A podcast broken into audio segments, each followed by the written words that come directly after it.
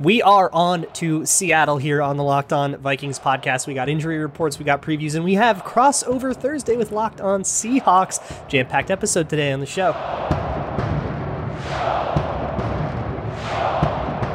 Ooh-wee! You are Locked On Vikings, your daily Minnesota Vikings podcast, part of the Locked On Podcast Network. Your team every day.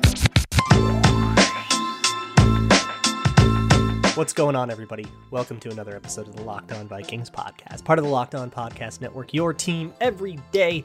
As always, I'm your host, your pal, and the kid you copied off in math class. My name is Luke Braun. You can find me on Twitter at Luke Braun NFL. Shows on Twitter at Locked On Vikings. Today on the show, we're talking about the first injury report and some other news and notes among the Vikings from over the course of the week. We are talking a little bit about some key matchups against the Seattle Seahawks, and then we are talking to Corbin Smith on crossover Thursday to try to get ourselves situated for really breaking the Seahawks down, which will be for tomorrow's episode. So, a little bit of an initial look at the Seahawks. Before we get into that, I want to point you to the Locked On NFL Draft podcast. Obviously, the Vikings are in the Owen Tombstone.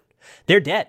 It's over. And if you agree with that, if you think it's completely over, you're ready to look at draft season, check out the Locked On NFL Draft podcast. It's a daily podcast just like this one about the NFL Draft with Ryan Tracy. He's got the analytics, Eric Crocker. He is bringing the scouting, and you can get a head start on draft season. But I'm not ready to do that yet because we still have 15 games to cover, and by golly, I'm going to cover all of them, even if the Vikings don't win a single one, which who knows, right? Stranger things have happened. Uh, so let's talk a little bit about some of the roster stuff. So yesterday, I could have uh, reported on. I didn't get around to it. The uh, quick roster move that the Vikings made. They p- activated Sean Mannion to the proper 53 man roster, and they released Ameer Abdullah and put him back on the practice squad. I'm pretty sure. So uh, Abdullah is back on the practice squad. He still has one game day practice squad elevation left. Um, I believe if it's this week and it is a COVID replacement for Harrison Hand, who's on COVID 19 IR, we'll talk about that in a sec. Um, I don't think that will count towards that. So you could actually kind of get a sneaky free one.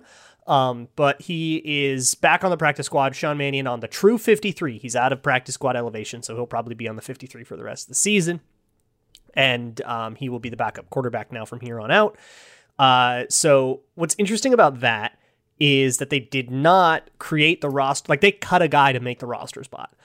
And that was a guy that they had cut to um that they had cut earlier in the season too right that's Ameer abdullah who's probably you know basically functionally on the roster, but they have been kind of doing those roster things with him. He still has the same like vested veteran benefits. He's not exposed to waivers. He can go directly on the practice squad. And I think I'm sure they have an agreement in place that he's not going to go somewhere else. Um, it seems like that doesn't seem like anybody's interested, anyways. It is interesting that they did not make a roster spot by putting Anthony Barr or Christian Darrisaw on IR. And those two guys are basically out in this like weird indefinite space where we have no idea how long they're out for. Um, it should be noted that Anthony Barr practiced again on Wednesday. Um, if my arthritis theory is correct, and you can listen to a previous episode for that one, but basically based on a surgery that he got in 2014, which is the same surgery that Irv Smith did not elect to get because he was worried about long term complications. Well, forever ago, uh, Anthony Barr got the long term complications version of that surgery, I think. And now he's might be seeing some long-term complications. Um, the way that his injury has behaved the way his other injury history kind of manifests itself i think he has an arthritic knee which is a pain management issue a stiffness issue and stuff and they have to learn the nature of the injury um, which would also explain why he practiced for one day before week one and then went back into uh, went back into the basement basically um, so now he's practicing again. So what's going to be really interesting is if he practices on Thursday. So by the time you're listening to this, you might actually know the answer to that. Um, but that'll be really, really interesting.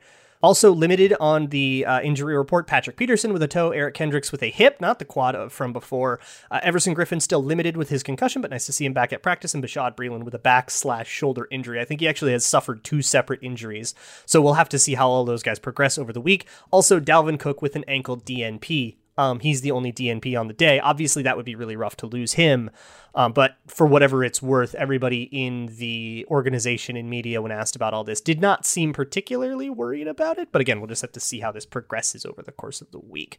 So that's all the injury stuff. I do think it's really interesting. Uh, like, you can kind of read into the way the Vikings create their roster spots.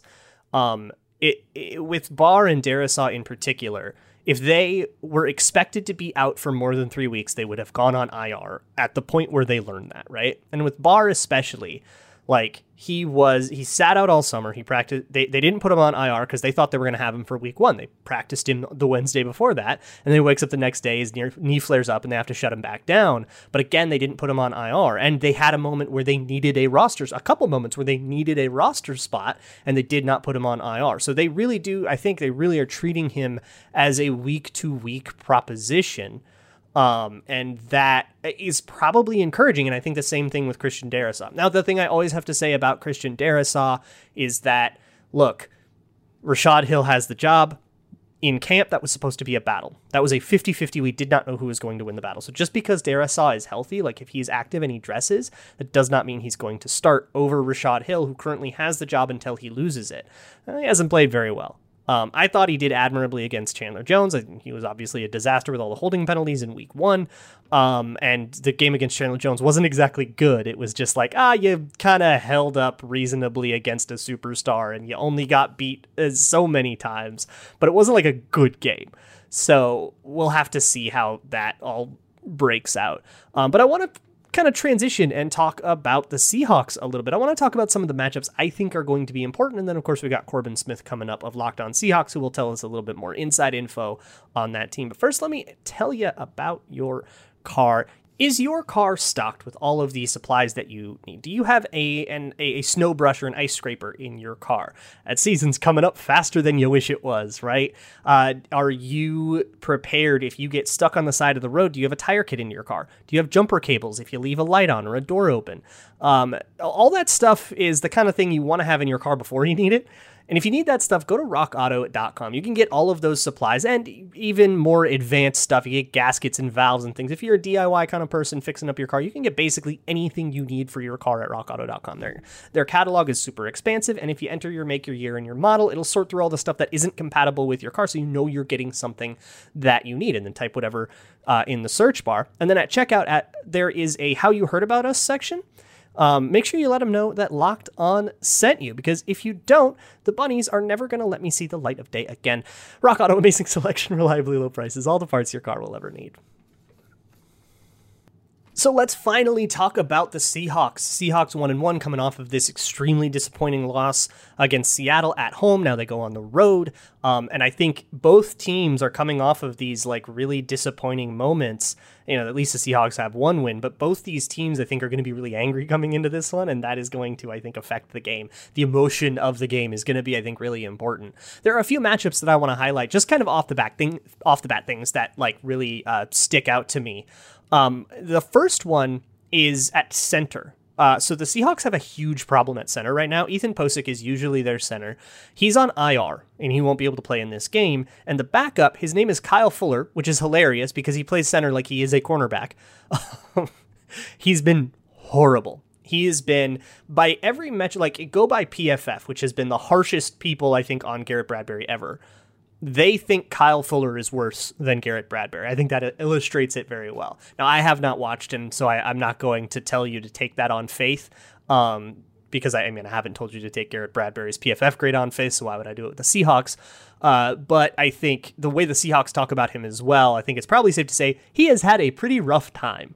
Um, and he gets potentially one on ones with Michael Pierce. Now, Michael Pierce took Trey Hopkins to the cleaners a couple times. Um, so against a poor center, and Trey Hopkins is a struggling center who's like coming off an injury and stuff. So against a struggling center, Mike Pierce might be able to actually get involved in the pass rush, and that'll be huge against Russell Wilson. And it allows you to do something that you couldn't really do against Rodney Hudson. Um, the Cardinals have a very good center, Rodney Hudson. He's been great in for the Raiders for forever, and uh, he was still good in Arizona. And so you couldn't get a lot of interior pressure, which means the edge rushers had to be more aggressive, and that means they had to fly in at Kyler Murray, and Kyler Murray could evade them, roll out, and make it a broken play. Right, and a bunch of bad plays happened there. Um, if you can get pressure with the interior, you can have your edge rushers play a little bit more conservatively, and you can ask them to do more uh, contain and to play contain and and basically re- remove the ability for Russell Wilson to break outside of the pocket um, and pressure him from the interior. So have a guy come directly at him and he can't go left and he can't go right because uh, Hunter and Wonnum or Weatherly or whoever on the other side is, you know, blocking him from doing that, uh, you can get a much better chance at actually turning that into a sack instead of like broken play nonsense. And I think limiting the broken play nonsense should be an emphasis for the Vikings this week, considering what happened last week. So if you want an exciting matchup, it is that. The, the Seahawks have a worse center than the Vikings, even as low as anybody can get on Garrett Bradbury. I'm a little higher on him, obviously. I'm, I, I defend him um, because I think that there's something to be said for degree of difficulty. And I think he's done a uh, reasonable job of setting all the protections against the blitzes, especially against Arizona. I thought he did a really good job of of setting up the Vikings line to be prepared for the aggressive blitzes that Vance Joseph threw at them, and that's why Kirk Cousins wasn't under a lot of pressure. Um, and I, I guess I should transition to because that is a uh, a, a, challenge in this one because the Seahawks have Jamal Adams, and Jamal Adams. Uh, you'll you'll hear we, me talk about Jamal Adams a little bit in the thing with Corbin coming up. Um, but I kind of see him, and Corbin doesn't agree, but I'm going to still say it. I kind of see him as the Anthony Barr for the Seahawks. He is uh, blitzing, kind of really physical player that's really good in coverage. This sort of incredibly versatile guy that can go and do whatever the scheme needs him to do. And that means that you can fake him doing anything and it's believable, and that's super valuable to a defense. Um, now, the Seahawks defense has struggled a lot, especially against the Titans, who just like when we were scouting the Cardinals, the Titans are a very similar team schematically to the Vikings, and so it gives us a good blueprint for what the Seahawks want to do against that particular scheme defensively. But Jamal Adams, as a part of blitz packages, makes them very, very dynamic because he is a genuine threat off the edge, and it is probably irresponsible to do what you would usually do. So with Adams and with Barr, usually for a linebacker or a safety coming off the edge, you would assign a tight end or running back to block him. You basically say, okay, running back, you know, if it's a play action pass or something, or just a pass where the running back isn't part of the progression, you keep him in the protection and you say, hey, a guy is blitzing and your job is to block him. And because it's a, a slot corner or whatever, you know, the fact that you're a tiny running back isn't going to kill you. You wouldn't put the running back on a nose tackle. There's a size mismatch there. With Barr and Adams, there is a mismatch there because those guys are such good pass rushers that most teams are going to have to put an offensive lineman on him. And that gives you all of the leeway in the world to either just send him in a blitz or to sim pressure or something like that, and, and to uh, you know fake a pressure and use him in a way to kind of screw up the protection. So Garrett Bradbury is going to have his work cut out for him mentally. Uh, in terms of, and I think physically too, because the the Seahawks have a reasonable interior but mentally, he's going to have his work cut out for him in trying to keep Jamal Adams from getting unblocked sacks and getting in on Kirk Cousins. Because Jamal Adams is fast, Kirk Cousins is not going to be able to break that pocket. If Jamal Adams is coming, Kirk Cousins is just going to fall down. That's just what he does in the face of that of, of that pressure. He's going to fall down, don't fumble, don't throw a stupid interception, don't do something dumb. That is, I think, what he sees as the best option in that case. So it's going to be up to Garrett Bradbury mentally to keep Jamal Adams from destroying plays before they start and make sure that if he's coming, you got him blocked. But don't just blindly put a guy on him every time because sometimes he'll back up off into coverage and now your protection's screwed up. It's a very similar problem, and it's one that they've pra- that he's practiced against a whole bunch with Anthony Barr in practice and stuff. So that is is going to be a really really interesting matchup. Um, and the last one I, I think is that I want to talk about at least so far is DK Metcalf versus whoever he gets at corner. So the Vikings play sides at cornerback. Um, Patrick Peterson will always be on the defensive right. Bashaud Breeland will always be on the defensive left. Now, Breeland and Peterson are both limited, so you might have Cameron Dantzler or Kris Boyd in either or both of those places. Um, DK Metcalf versus Cameron Dantzler is also always a very, very interesting one because you got a little Egg Bowl rematch, right? You got Ole Miss versus Mississippi State there. Um, but also you have you know these two young guys that have struggled against like Tyler Lockett who is has produced at an unbelievably insane clip and DK Metcalf, who's basically like a Greek god in cleats. and, you know, that's obviously this huge mismatch. And uh, what's really scary about it, so let's say you have one of Patrick Peterson or Bashaud Breeland and the other one doesn't play. Now, they're limited. We got to see how they uh, go over the week.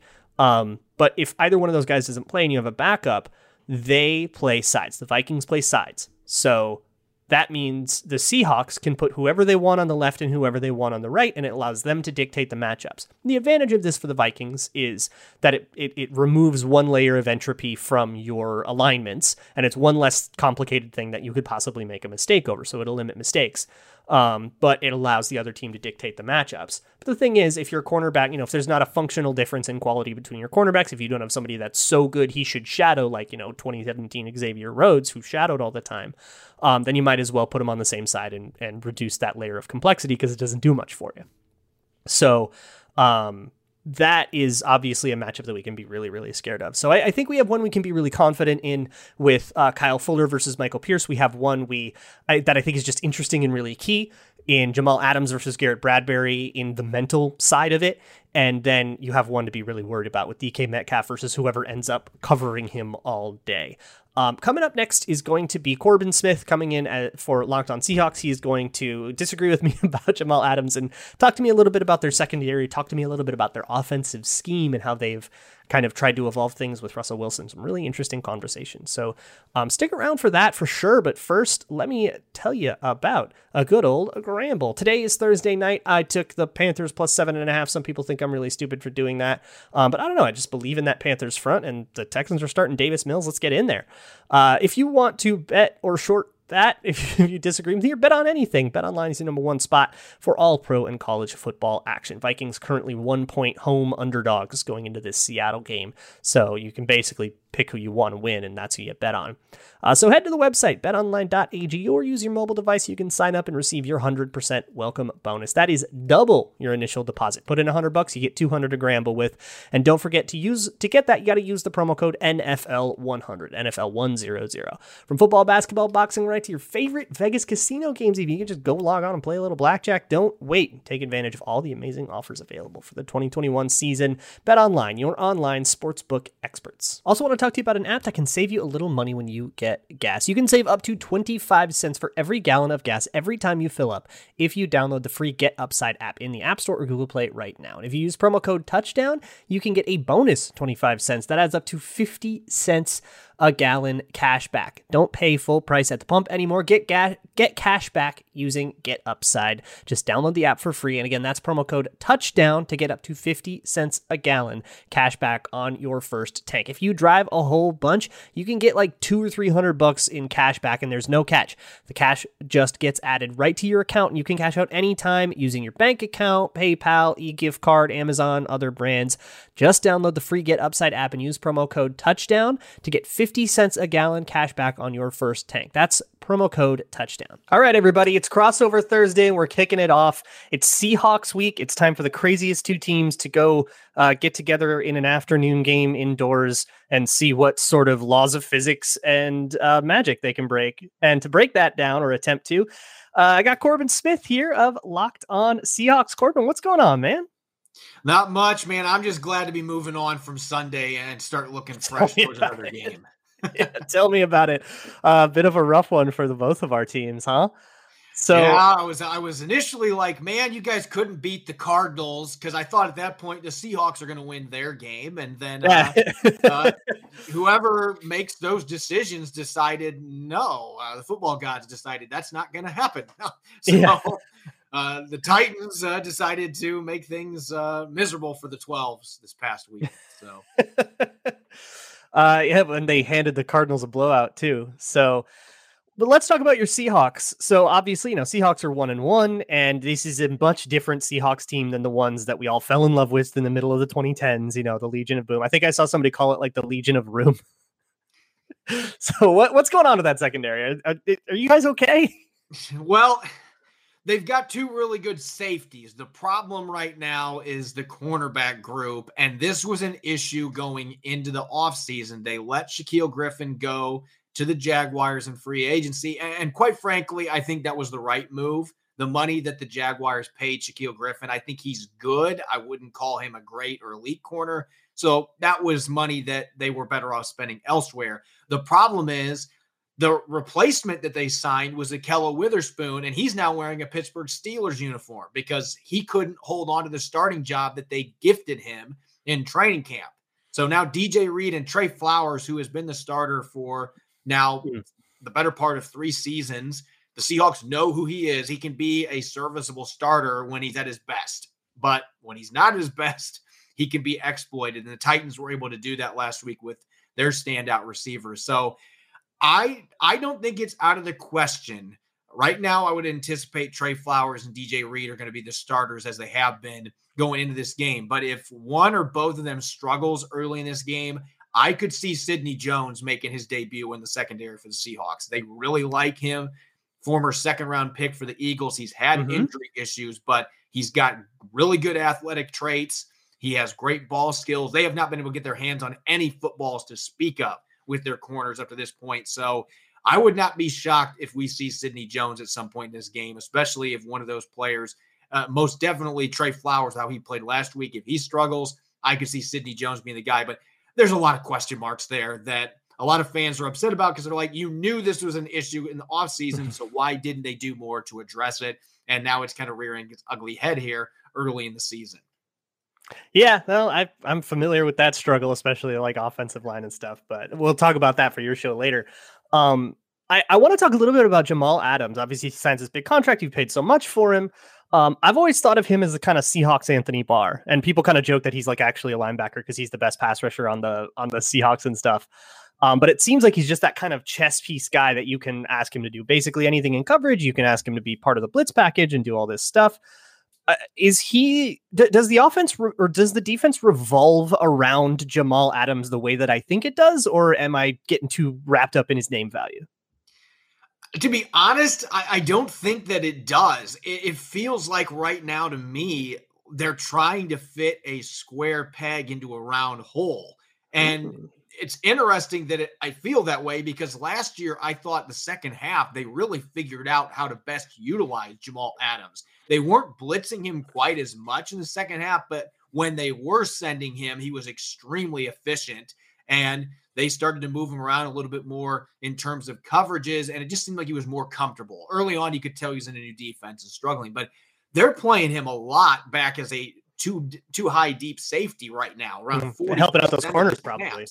And I just don't know that that's utilizing him correctly because I'm not going to sit here and say he's a linebacker. I don't necessarily agree with that, but okay, he's kind of that Minkah Fitzpatrick type that you can move all over the place. And I think he's got better ball skills than people realize. The problem is, though, his best asset to you is his ability to fly into the backfield. And he's so good at timing his pass rushing blitzes and they just haven't been doing that very much. He's only been sent, I think, nine times the first two games. They're not blitzing him very often. And Pete Carroll's kind of hinted at, we're not going to do that, which makes me wonder are you really maximizing the player that you have there? Because I think he's a phenomenal talent but he hasn't made any splash plays these first two games. And so you're wondering, are you getting your bang for your buck, the money that you just spent on this guy, when I think he's more than capable of doing it? So I, I don't feel like this defense revolves around him. It feels like they're trying to find a way to mesh him with what they want to do. And they're still both in a learning curve here, which 15 games in, I don't think that's what fans wanted to hear. Yeah, I, I, wonder if they're just trying to protect those corners then with like putting him in the backfield or something. But I want to flip to the offense also and talk about it because this is a different Seahawks offense than what Russell Wilson has had over the last like decade. You guys took a Sean McVay clone and are doing the Sean McVay thing. How is that going? Well, in week one, it looked really good. They were running a lot more pre snap motion. You had a lot more involvement mm-hmm. in tight ends. The offense was more balanced, which I know Pete Carroll was excited about that. And with the running back talent they have, they should be running the ball a fair amount. I mean, that's that's the roster that they've got. Their personnel is built to be able to do that. But then against Tennessee, I I was waiting for Shane Waldron. I've joked about this the last couple of days. I was waiting for him to take his face off and realize it was Brian Schottenheimer because the offense looked like a carbon copy of the second half last year. it was stagnant. There was very little motion. One target to the tight ends the entire game, and the Titans were running a lot of their two deep stuff, and they were disguising into two deep to take away mm-hmm. those deep balls. And it still didn't work a few times because they had the worst busted coverages I've ever seen. But that's beside the point. The, the Never had an issue with that. they were all or nothing the entire game. They got some explosive plays. They benefited from a quick turnover from their defense to get another touchdown in the second quarter, but they really couldn't get any rhythm going. And it just it felt like I was watching the offense they were trying to move away from that really hmm. struggled hmm. the last couple months last year. And so the jury's still out. I think that Sean, I, I think that Shane Waldron's going to be a good OC. I think he's going to be a good fit, but last week was kind of a, uh, a, little bit of a regression that fans weren't ready for after what they saw in week one.